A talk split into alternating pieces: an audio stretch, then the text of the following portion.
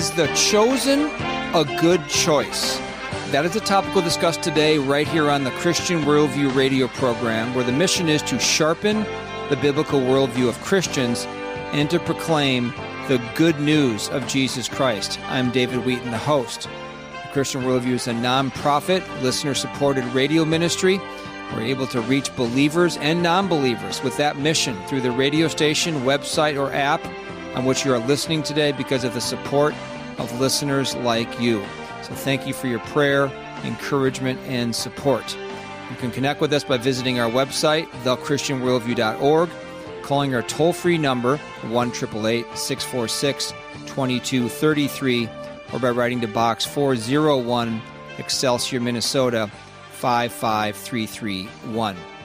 Just a quick update before we get to the preview for the topic today. We really had a wonderful event last week, the Speaker Series event with Alex Newman he gave a really compelling presentation on the Great Reset that we will be making available, at least the audio of it, in the coming weeks.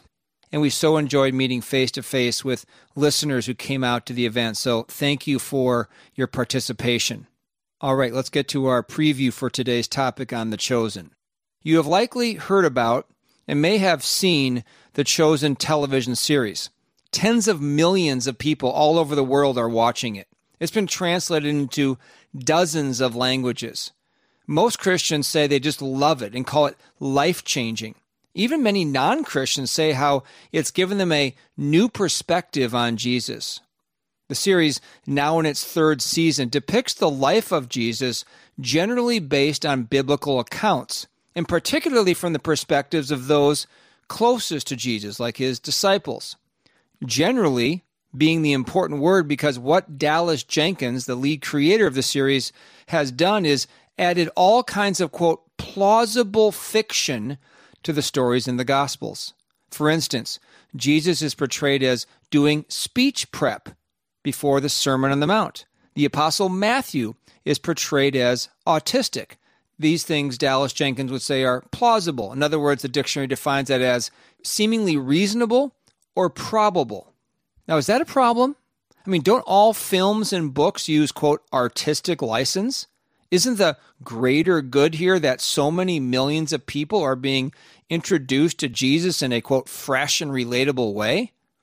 Well, this weekend on the Christian Worldview, we're going to examine The Chosen and ask the question Is the series honoring to God in His Word and therefore something you and your family should watch?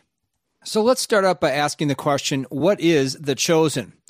Well, I went to the Got Questions website and they have a whole page on it, and they're very favorable on it. So their take is very positive for The Chosen. They say The Chosen is a television show about the life of Christ. Season one, released in 2019, garnered attention for several reasons. It is the first television show of its kind presenting the life of Christ over multiple seasons. It plans seven seasons total. It was crowd funded, bringing in more donations, over $40 million as of 2023, than any other media project ever.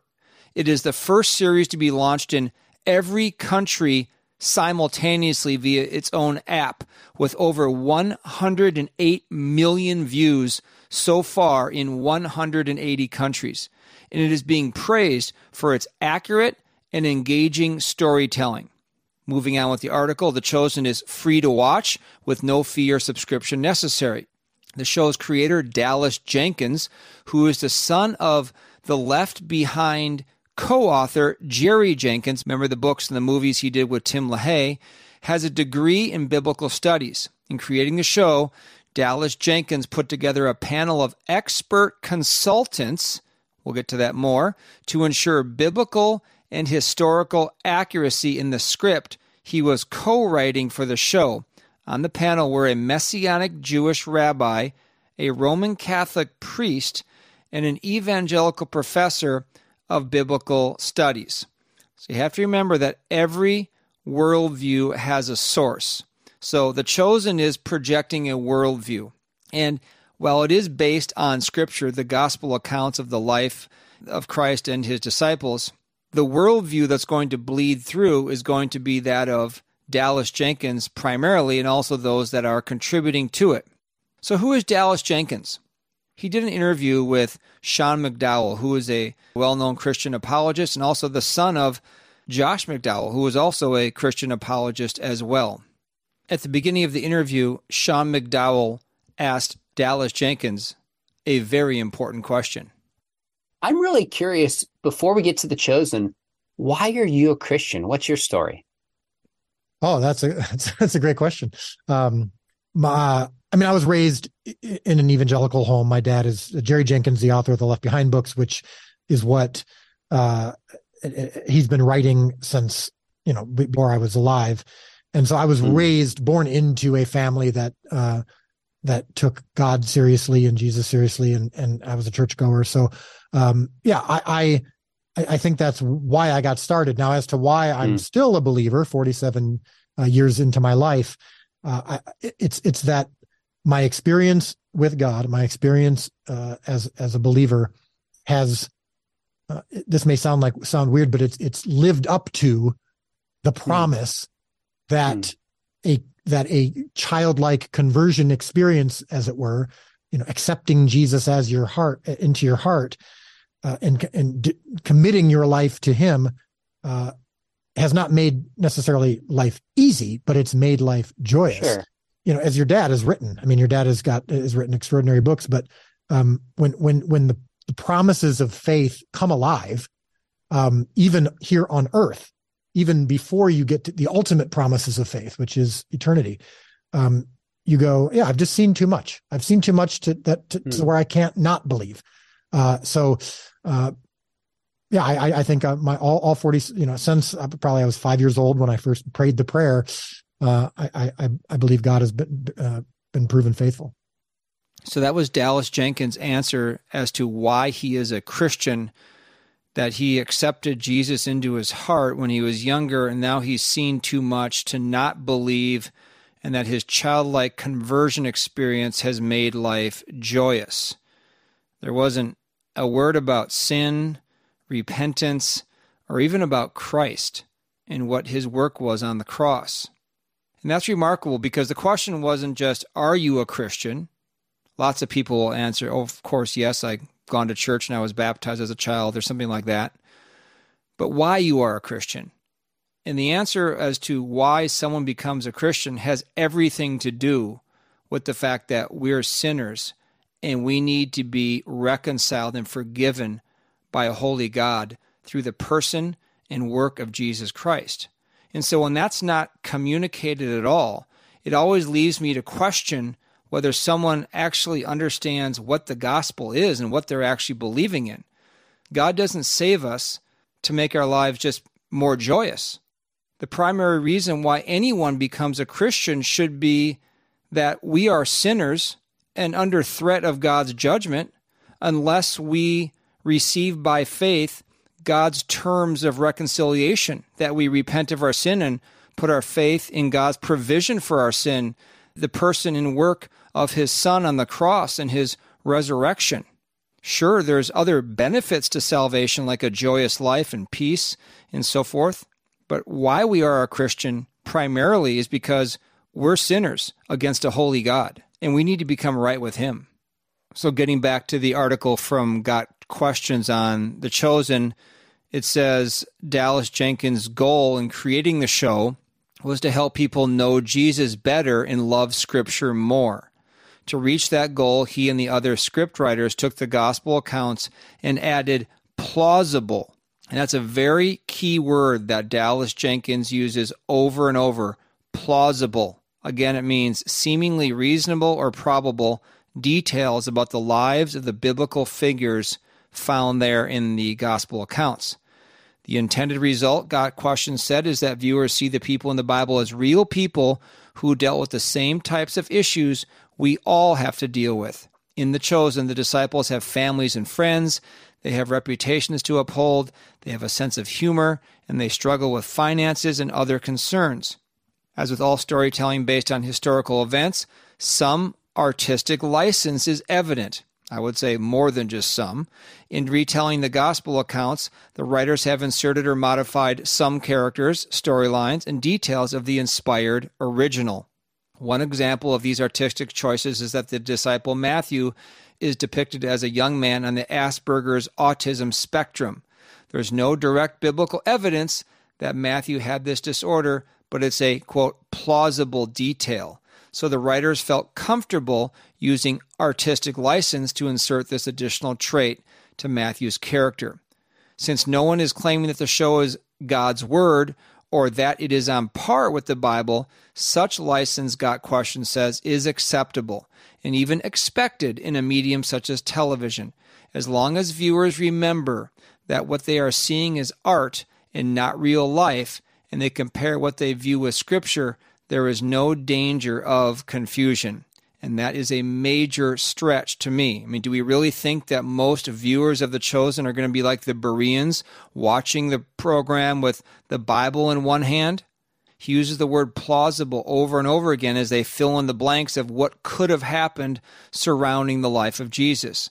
Got Questions goes on to say dramatizations of biblical events, such as are presented in The Chosen, provide an opportunity for sharing the gospel with those who otherwise might not be exposed to the Bible.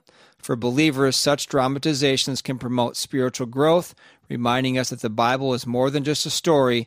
It relates actual events in the lives of real people who had emotions, relationships, and concerns similar to ours. And my response to that is is the Bible somehow unrelatable as God inspired it to be? I mean, it shows all kinds of imperfections and sin of its main characters. Why is a film series necessary to make it more authentic and relatable to us? Last paragraph there is some concern that members of the Mormon Church are involved in the production of The Chosen, and that resources owned by The Church of Jesus Christ of Latter day Saints are used to film the show. In fact, the distributor of the show, VidAngel, was founded by two Mormons. Also of concern are some statements made by Dallas Jenkins that seem to embrace Mormons as his brothers and sisters in Christ.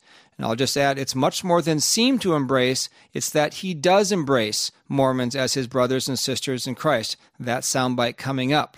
For instance, on the website LDS, Latter day Saints Living.com, it says Derral Eves, one of the two Latter day Saint executive producers of the hit show The Chosen, knows the show's creator, Dallas Jenkins, has received pushback for choosing to work with members of the Church of Jesus Christ of Latter day Saints, the Mormons. In fact, Eves became emotional when talking about that opposition in a recent podcast interview. Quote, but this is what I love about Dallas, Eves said. He was able to see my heart, and he's been the biggest defender of me and my family and my faith background. And he's literally had to endure stuff that no one should endure because of our relationship. Honestly, I'll always be eternally indebted to him because of how he has defended me and my beliefs, his Mormon beliefs. And on the flip side, he'll say other things of how we've helped him. And it's just been a very synergistic project. Eves added that the show has historical and biblical consultants as well as representatives from different religions who aid the writers. And here's a very troubling clip of Dallas Jenkins doing an interview about The Chosen with a Mormon interviewer. What's funny about uh, the LDS folks is you guys seem to be, even though you're the most controversial, you seem to be the least confrontational. Um, it's just like, hey, we're all we all love Jesus. Let's just, uh, I just want to let you know we love the show. And when people start going, hey, you're a Mormon, you're going to hell, uh, you just like, hey, whatever. It's like you just it kind of seems to roll off your back. Maybe it's because you're used to to being on yeah. the outside sometimes. But but uh, yeah, it's been so fascinating because even my family members, when we first started this relationship with VidAngel, part of it was well, be be careful because of the common misconceptions about about uh, our different belief systems but also just protecting the show. Like, will the audience be bothered by the fact that there are um, LDS people involved? Personally, I didn't really care because I've I've worked with people of all different traditions, or I mean, I've worked with atheists. I've partnered with with people who've distributed my movies who had zero desire to you know or connection to to Christ and couldn't have cared less about it. So even if I had significant disagreements with the LDS community, which I've learned I have fewer than I thought I did. but even with that, I was okay. I was comfortable with that because as long as they're treating the show properly, that's all that matters. So it's been, I, I can honestly say it's been one of the top three most fascinating and beautiful things about this project has been my growing brother and sisterhood with people of the LDS community that I never would have known otherwise, and learning so much about um, about your your faith tradition, um, and realizing, gosh, for all the stuff that maybe we don't see eye to eye on, that all happened. That's all based on stuff that happened after Jesus was here. Um, the stories of Jesus we do agree on, and we we love the same Jesus. Um, that's not something that you often hear. Sometimes it's like, oh, you, uh, they that's believe in a different yeah, Jesus than we do. Statement. Yeah. No, it's the same. I mean, I'll I'll I'll sink or swim on that statement, and I and it's controversial, and I um I don't mind getting criticized at all for the show, and I don't mind being called a blasphemer. I don't like it when my friends are, and um, I've made it very clear that um, if I go down, if I go down, I'm going down swinging, protecting my friends and my, my brothers and sisters. And so I don't deny we have a lot of theological differences, but we, we love the same Jesus. That was Dallas Jenkins saying that Mormons and evangelicals love the same Jesus. You mean the same Jesus that Mormonism believes in, who was a brother of Satan, that was founded by Joseph Smith, who has a completely different revelation called the Book of Mormon, the book that's claimed to be greater than the Bible, a religion based on, yes, some things of Christianity, but works based religion. Just go to the Mormon.org website and you can read all about it. That's what Paul described as a different gospel in Galatians chapter 1. Dallas Jenkins just equated the biblical gospel with a false gospel. And that's exactly what Paul wrote about in Galatians chapter 1, where he says, I'm amazed that you are so quickly deserting him who called you by the grace of Christ for a different gospel, which is really not another, only there are some who are disturbing you and want to distort the gospel of Christ. But even if we or an angel from heaven should preach to you a gospel contrary to what we have preached to you, he is to be accursed or anathema. As we have said before, so I say again now if any man is preaching to you a gospel contrary to what you received, he is to be accursed.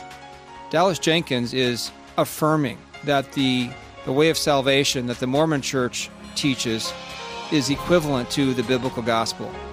So, should we trust any professing Christian who would make this statement that we love the same Jesus with a false religious way? Would you be skeptical of the content that this man produces? You should be. And when we come back after these ministry announcements, we'll talk more about the chosen and get into the concept of plausibility that Dallas Jenkins and the contributors talk about over and over again. You are listening to the Christian Worldview. I'm David Wheaton. Have faith in God. Don't be intimidated by lions. If the world says, back down, don't do this, fling open your windows. Pray openly, so to speak. That's what Daniel did. Don't be ashamed. Don't be intimidated. A blind, anemic, weak-kneed flea on crutches has more chance of defeating a herd of a thousand wild, stampeding elephants than this world has of stopping the will of God. There's nothing they can do to stop God's will, and if you're a Christian, you've aligned yourself with God's will. That was evangelist Ray Comfort exhorting believers to stand firm and speak boldly, just like Daniel. Ray's new book, So Many Lions, So Few Daniels, is 192 pages, softcover, and retails for $16.99. You can order the book for a donation of any amount to the Christian Worldview. Go to thechristianworldview.org or call 1 888 646 2233 or write to Box 401, Excelsior, Minnesota 55331. What is the Christian Worldview radio program really about? Fundamentally, it's about impacting people, families, churches with the life and eternity changing truth of God's Word. We know the gospel of Jesus Christ is the only message that saves us from God's wrath, by God's grace, for God's glory. And we know the Bible is the inspired Word of God, providing the only way to think and live to the glory of God. We are a nonprofit listener supported ministry. If you would like to help us impact listeners with the biblical worldview and the gospel, consider becoming a Christian Worldview partner who regularly give a specified amount to the ministry. As a thank you, Christian Worldview partners automatically receive many of the resources featured on the program throughout the year. To become a Christian Worldview partner, call us toll free 1 646 2233 or visit thechristianworldview.org.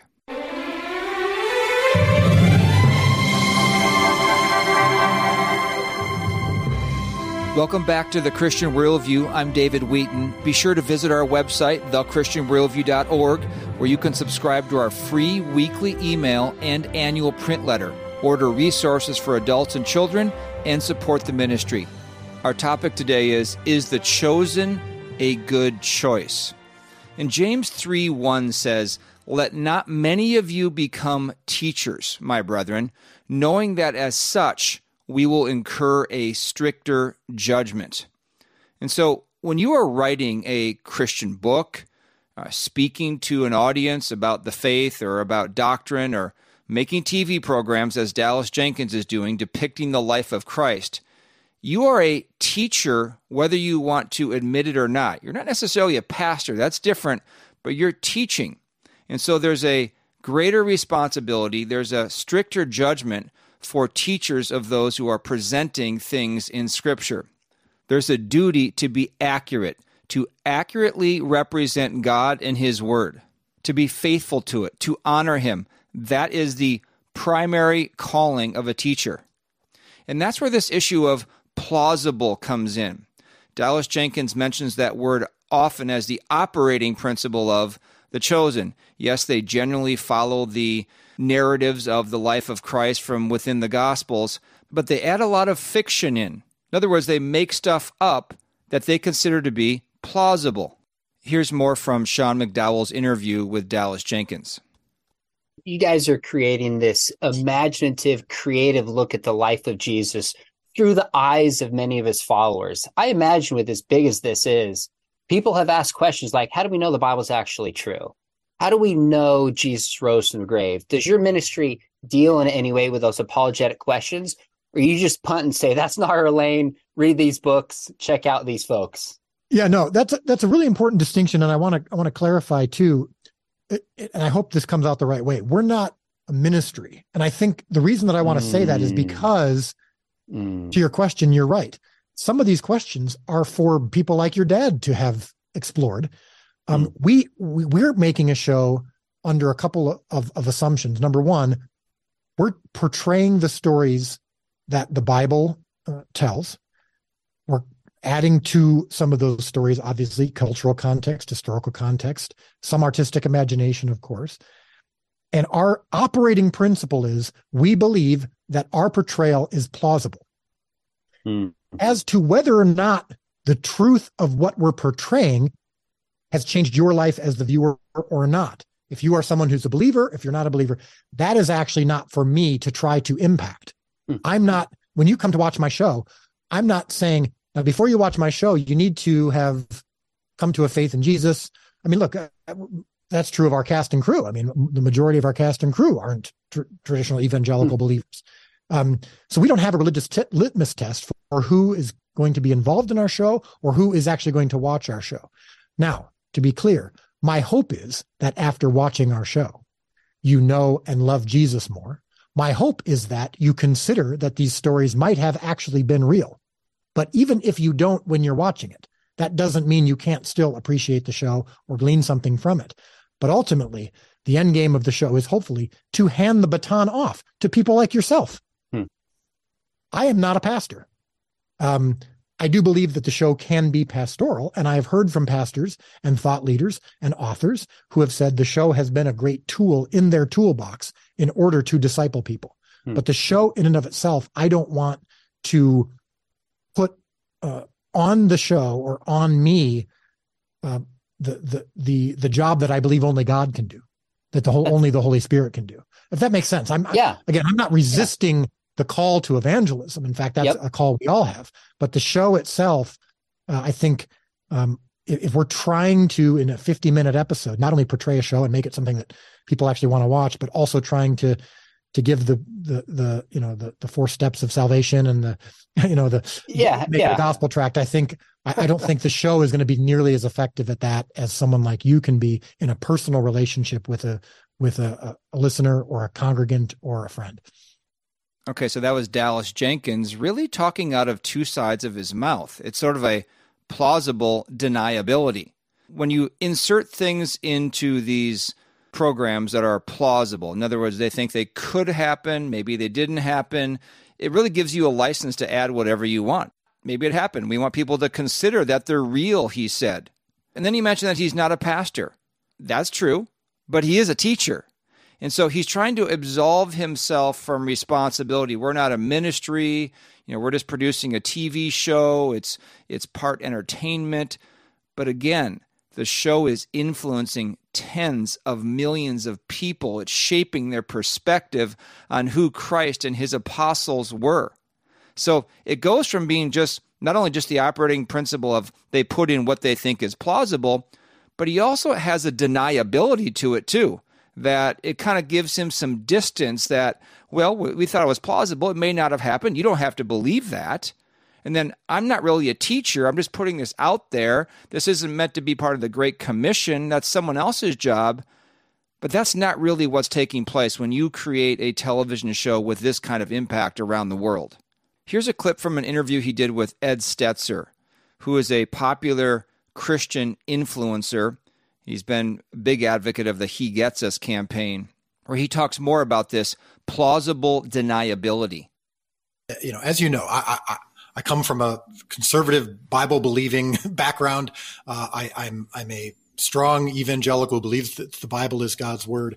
So we start with that as our primary source of truth and inspiration. And we don't change it, but again, we do give some of these these uh, pl- what we believe is plausible. That's our operating principle, our operating word. Is this plausible? Does this fit within the character of Jesus in the Gospels?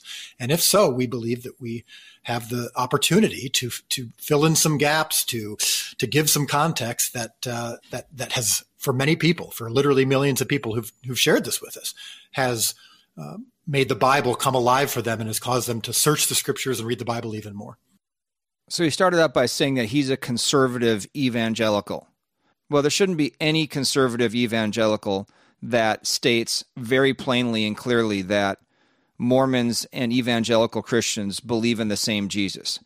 I'm going to play what Dallas Jenkins said about Mormons that we aired in the first segment, just a brief portion of it in case you missed it. I don't deny we have a lot of theological differences, but we we love the same Jesus. So if someone thinks that's a statement that could be made by a conservative evangelical, I would just say we have a very different definition of what it means to be a conservative theological evangelical. To me, that is a complete compromise of the most important issue in life. What is the gospel? How can we be right with God? You're affirming a false religion. But then he went on to talk about how the operating principle is we insert what is plausible. In other words, not that's not in scripture, but we think it could have happened. Well, the reality is that God inspired everything in the Bible that He wanted in the Bible. He put just what He wanted us to know and no more and no less. So there are things He didn't want us to know or focus on, and so He didn't put them in the Bible. For instance, is it plausible that Jesus had acne and that He was self conscious about it? Could be, but God didn't include that in the Bible for a reason. Did Peter have a lustful eye for other women that weren't his wife? Well, it's plausible, but God doesn't say that. But should we put that in a book or a program just to make him more relatable to us? God put exactly what he wanted us to know about Peter that he was impulsive, that he denied Christ, that he repented of it, that he compromised later in the book of Acts uh, with the Judaizers. But the canon is closed now. So when you're putting things in that are plausible, just guessing fiction, you're going beyond what God has decreed in His Word. So here's an example of how Dallas Jenkins inserts what could be plausible into the chosen. This is a conversation between Jesus and John the Baptist, never portrayed in Scripture. Certainly, the dialogue you're going to hear is never portrayed in Scripture, but just loosely based on when John the Baptist sent some of his own disciples to question whether Jesus was the expected Messiah or should we expect someone else. But the chosen portrays it as John the Baptist came himself to talk to Jesus. Because I'm beginning to wonder why you're taking this so slow. Why you're always running away after performing miracles. Tell me, why do you always go off to these desolate places? I need solitude. I'm working on something. A sermon. A big one. Oh. You're the planning type. Hmm. I always say the first thing that comes to my mind. In preaching and in life. Yes, I remember from the time you started talking. And I heard about that brood of vipers comment. That was classy. Do you know how the poets say vipers are born? Yes, they hatch inside their mothers and eat their way out, killing their mothers in the process. I thought it was a pretty good line. Yes, but no one wants to be accused of killing their Ima. Yeah, well, I'm not here to make friends with religious leaders. And judging by that stunt you pulled on the Sabbath, neither are you. Are you really going to be nice to these people? I suppose not. Just be careful. Now is not the time to be careful. Thirty years you've been here. David was a shepherd and in the wilderness and on the run for 30 years before he became king. Yes, and then he ruled for 40 years. He killed a bunch of people, made horrible mistakes, and then he died in bed with a teenager he was not married to. Maybe not the best analogy, but also she was there to keep him warm. I know. Everyone knows. I know. I, I know what you mean. But what I'm saying is, taking all this time, telling all these stories, I must confess, I'm eager for you to get to the point. Look, I'm going to tell stories that make sense to some people, but not to others. And that's just how it's going to be. All right, that was from The Chosen and a example of how they insert just pure fiction and call it plausible. John the Baptist is conversing with Jesus in person. Again, no basis in scripture that this ever happened, and certainly how they were talking to one another. John the Baptist calls him, Oh, so you're the planning type. I heard, and Jesus said, I heard about your brood of vipers comment. That was classy. And then John the Baptist talks about this stunt you pulled on the Sabbath, uh, apparently a miracle that Christ had done on the Sabbath. And then Jesus said to just be careful. And then John the Baptist, well, now is not the time to be careful.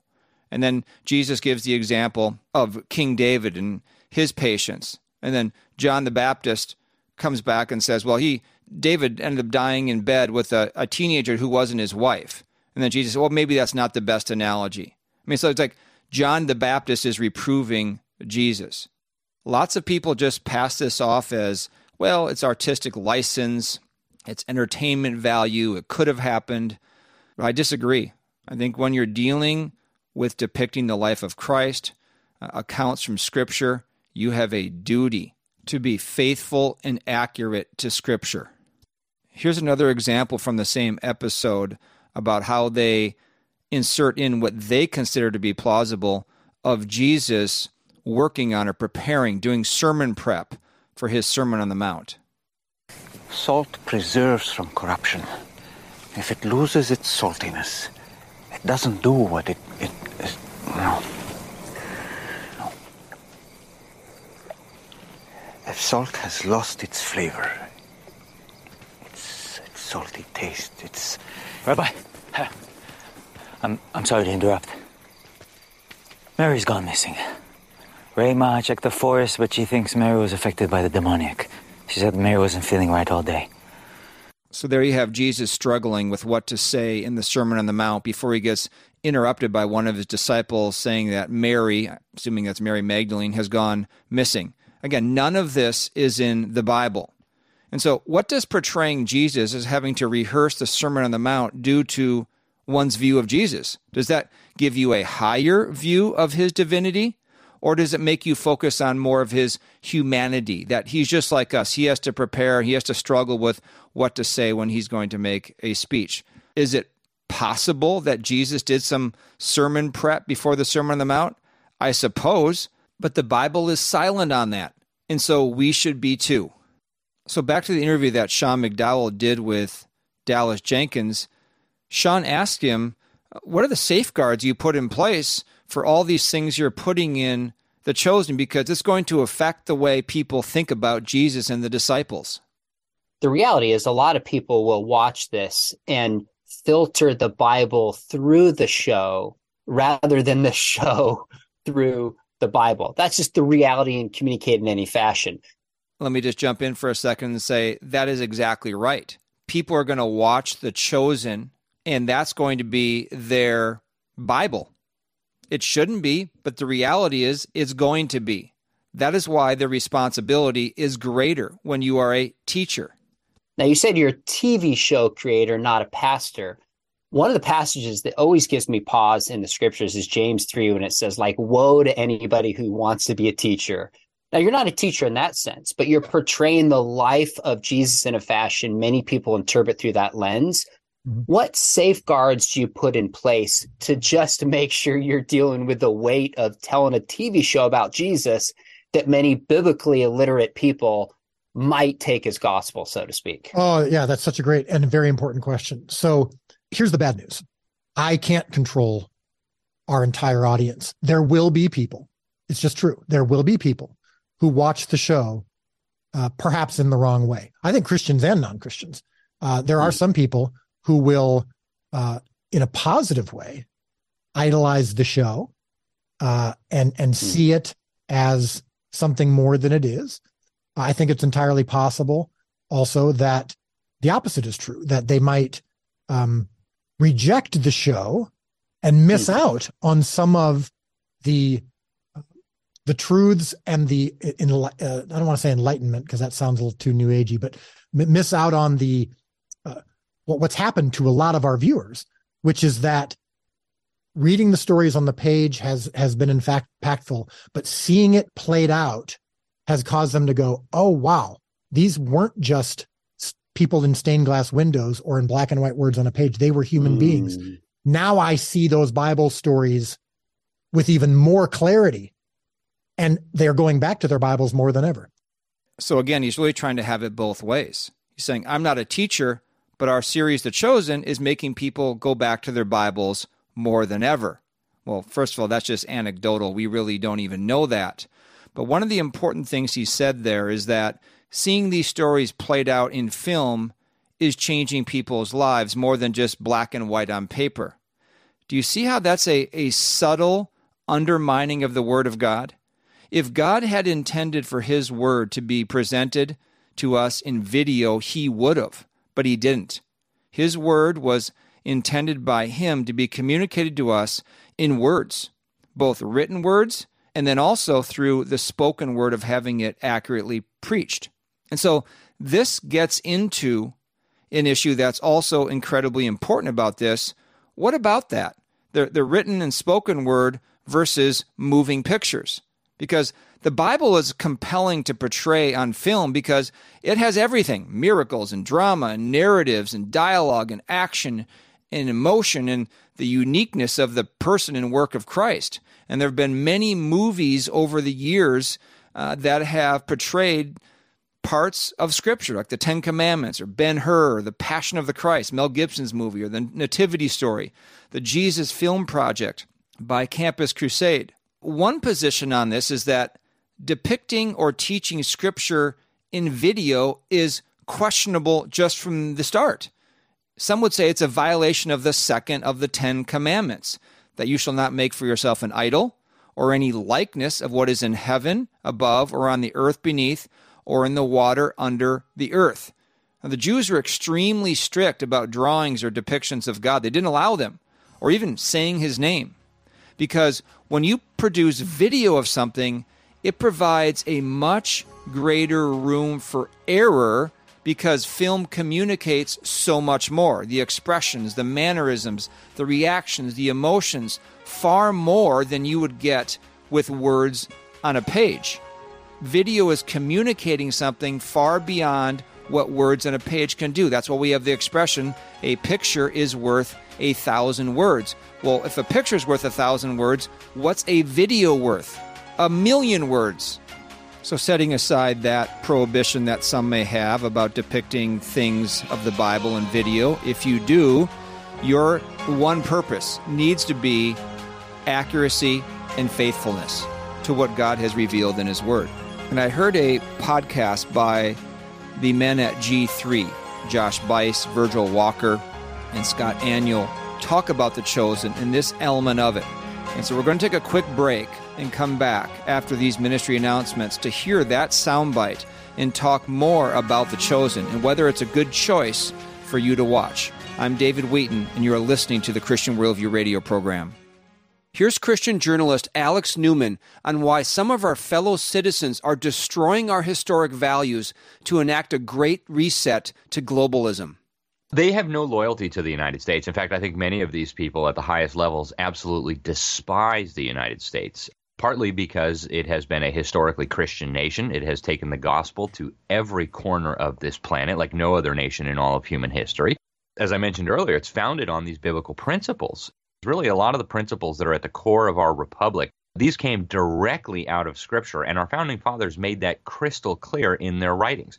You can order Alex Newman's 80 minute DVD presentation on how globalists are attempting a great reset for a donation of any amount to the Christian Worldview. Go to thechristianworldview.org or call 1 646 2233 or write to Box 401, Excelsior, Minnesota 55331. Have faith in God. Don't be intimidated by lions. If the world says, back down, don't do this, fling open your windows. Pray openly, so to speak. That's what Daniel did. Don't be ashamed. Don't be intimidated. A blind, anemic, weak kneed flea on crutches has more chance of defeating a herd of a thousand wild, stampeding elephants than this world has of stopping the will of God. There's nothing they can do to stop God's will. And if you're a Christian, you've aligned yourself with God's will. That was evangelist Ray Comfort exhorting believers to stand firm and speak boldly, just like Daniel. Ray's new book, So Many Lions, So Few Daniels, is 192 pages, softcover, and retails for $16.99. You can order the book for a donation of any amount to the Christian Worldview. Go to thechristianworldview.org or call 1 646 2233 or write to Box 401, Excelsior, Minnesota 55331.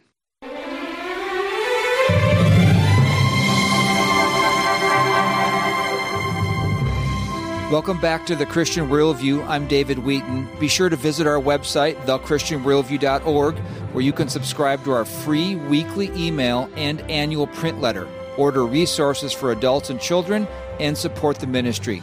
Our topic today is Is the Chosen television series a good choice to watch? And I mentioned at the end of the last segment that I heard a podcast by the G3 ministry with Josh Buice, Virgil Walker, and Scott Aniol talking about The Chosen. And we have it linked at our website, thechristianworldview.org, that podcast but they had some very interesting things to say that I think are helpful when considering the chosen. The pastor who wishes to see affections properly shaped in his people must think carefully about such matters as the poetry and the lyrics of our songs, the music used in worship, the religious artwork we use. Mm. And he says, in our Sunday school material, for example, the themes and motives adopted in our children's discipleship, the motives we give people, young and old, to serve Christ, down to how we design our place for corporate worship. This is not merely decorative, stylistic matters they provide precisely the kind of analogies of who God is. And he's mm. talking about exactly what, what you mentioned a moment ago, Josh. Uh, the, the, these images form and shape our conception of who God is. Yes. And this is really, I think, the, the third issue of concern that, that I have about The Chosen. And, and that is a lack of understanding about what media is, is doing, what art is doing. Because guys like Jenkins and even people who watch the show will say, well, I'm not getting my theology from that. I'm getting my theology from Scripture. I'm not worshiping that Jesus. Or they might say Mormon theology is not shaping. Failing to recognize that art embodies meaning and values and theology. Uh, so you've got this actor portraying Jesus, even if he were just reciting the words of the Bible. Acting is art, and it's embodying an interpretation of what he's saying. Right. So even if he's just saying, you know, uh, for God so loved the world that he gave his only begotten son, the way that the actor is portraying that text has meaning. And it's meaning that goes beyond the words of Scripture. Yeah, your your your theology is being shaped b- by more than you recognize. Right. Absolutely. Uh, especially as it pertains to images and and people who are portraying biblical characters and, and, and right. figures. Yeah. And, and we, we, those are things we have to think about. So so we've we've got all that, and then Scripture gives us even more you know re- revelation of who God is, and then someone is going to pull from that and then add to that and then put images on a screen with characters that you, your heart over time begin to be tied to. Right. That is incredibly dangerous. Yeah, and let me let me dig into this a little more because one of the things you see out there by both Jenkins and other defenders is they'll say, "Well, this is this is just this is similar to preaching." Right? Preaching is not just the Bible; it's further explanation of the Bible. Uh, this is just a teaching a teaching tool. Well, there again, people fail to recognize the difference between words, whether printed and spoken, that medium of communication, and the visual media. Visual does something different than words. Yeah. Uh, Paul could have advocated for drama in the New Testament as a wonderful, powerful means of communicating biblical truth, but he didn't. Right. In fact, we find him avoiding that sort of uh, means of communication because God wants his truth communicated through words. Mm. Words on the printed page, and yes, absolutely, words from the spoken mouth through preaching and teaching. That's different from the visual media. Visual media. I know I'm not a Luddite. I watch movies, I watch TV shows. I'm not saying it's sin, but it does do something different to us. Mm. It's far more visceral. Right. It, it affects us in, a, in an immediate sense, often bypassing our intellect and our mind. And again, I think there's a place for that. You're just, you want to watch something for entertainment's sake, that's one thing. But here are people saying this is supposed to be increasing our knowledge and love for Christ. Mm-hmm. Visual media does that in a very different way, again, that God has forbidden for a specific reason, because communicating truth about Christ through spoken and written words is communicating to our minds, which then shapes our heart and our inner conception of who God is in an appropriate way that God has ordained through His Word. Again, that was the G3 podcast with Josh Buice, Virgil Walker, and Scott Aniol. We have that full podcast linked at our website, thechristianworldview.org. And they bring up several really important points there that when you are doing something in film, uh, it may be a prohibition of the second commandment, but if not, at minimum, is a very risky endeavor because God intended his word to be read on the page and preached through the spoken word. And film goes way beyond that, communicating things that God didn't put in scripture. The Chosen is a perfect example of everything that is wrong with evangelicalism in the West. First of all, there's not a confidence that scripture alone is sufficient to do God's work. So we need to make it more compelling. We need to make it more relatable. It has to be made into a film. Number two, then you have expectations of what this film can do. It can do things beyond what the local church and the Great Commission and missionaries can do. It can set the world on fire beyond what God has prescribed in His Word. Number three, speaking of the local church, this isn't local church based. This is parachurch based. And we've talked about that many times in the program how God promises to bless the local church, but the parachurch is always fraught with going into error and heresy. Number four, this series is ecumenical. It brings in people who have different doctrinal beliefs and false doctrinal beliefs. You have evangelicals involved, Roman Catholics, Mormons, charismatics. In fact, they have a round table after some of the programs where Dallas Jenkins and a Roman Catholic and a Jew and an evangelical give different perspectives on the topics. And number five, why this is a perfect example of what's wrong with evangelicalism is that the metric for success is the viewership. If hundreds of millions of people are watching it and it's being translated into many different languages, well, therefore, it's successful because it's making an impact. Really, the only metric for success in anything to do with our faith is whether we are being faithful, accurate, according to what God has said in His Word.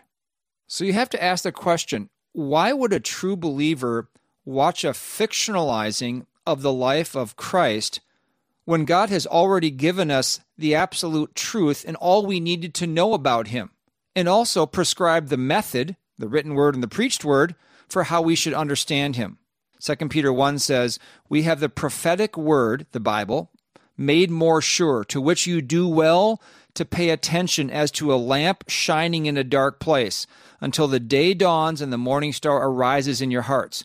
But know this first of all, that no prophecy of Scripture is a matter of one's own interpretation, for no prophecy was ever made by an act of human will, but men moved by the Holy Spirit spoke from God. And this is where Dallas Jenkins errors. He goes beyond Scripture putting what he calls plausible or fictional things in it. And this teaches, this communicates something, and it undermines the Word of God. Instead, we're called in Scripture in 2 Timothy 2 to be diligent to present yourself approved to God as a workman who does not need to be ashamed, accurately handling the word of truth. So, as we answer the question of the day, is The Chosen a good choice to watch? The answer to that is Is the program faithful in the way it represents God in His Word? We shouldn't watch or take in what is not faithful or doesn't honor God in His Word. If you want to watch just enough of it to be able to warn someone else the problems with it, then I think that's fine. But in my view, The Chosen is akin to The Shack, that heretical book of many years ago, which led so many people away, and people loved it because it gave different perspectives on God and the rest of the Trinity. But I want to close today with what Josh Buice of G3 said to close that podcast they did on The Chosen.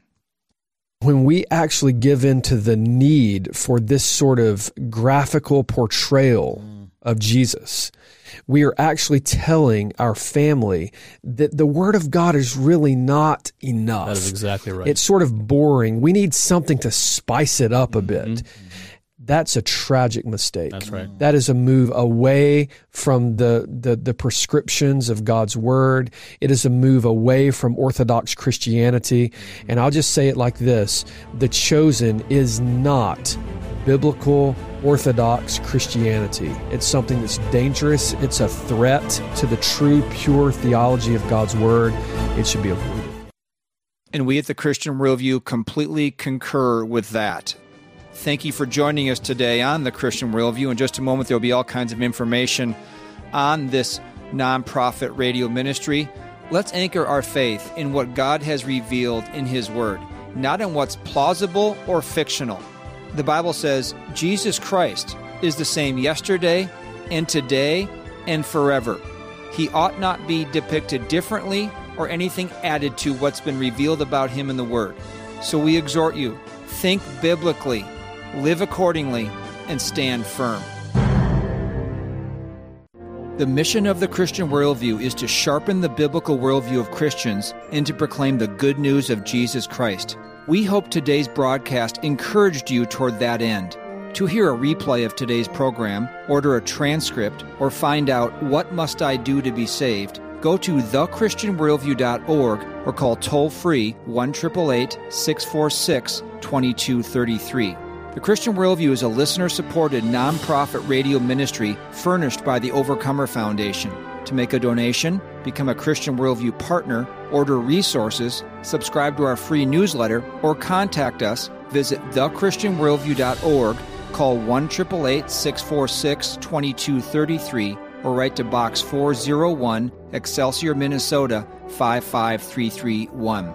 That's Box 401, Excelsior, Minnesota 55331.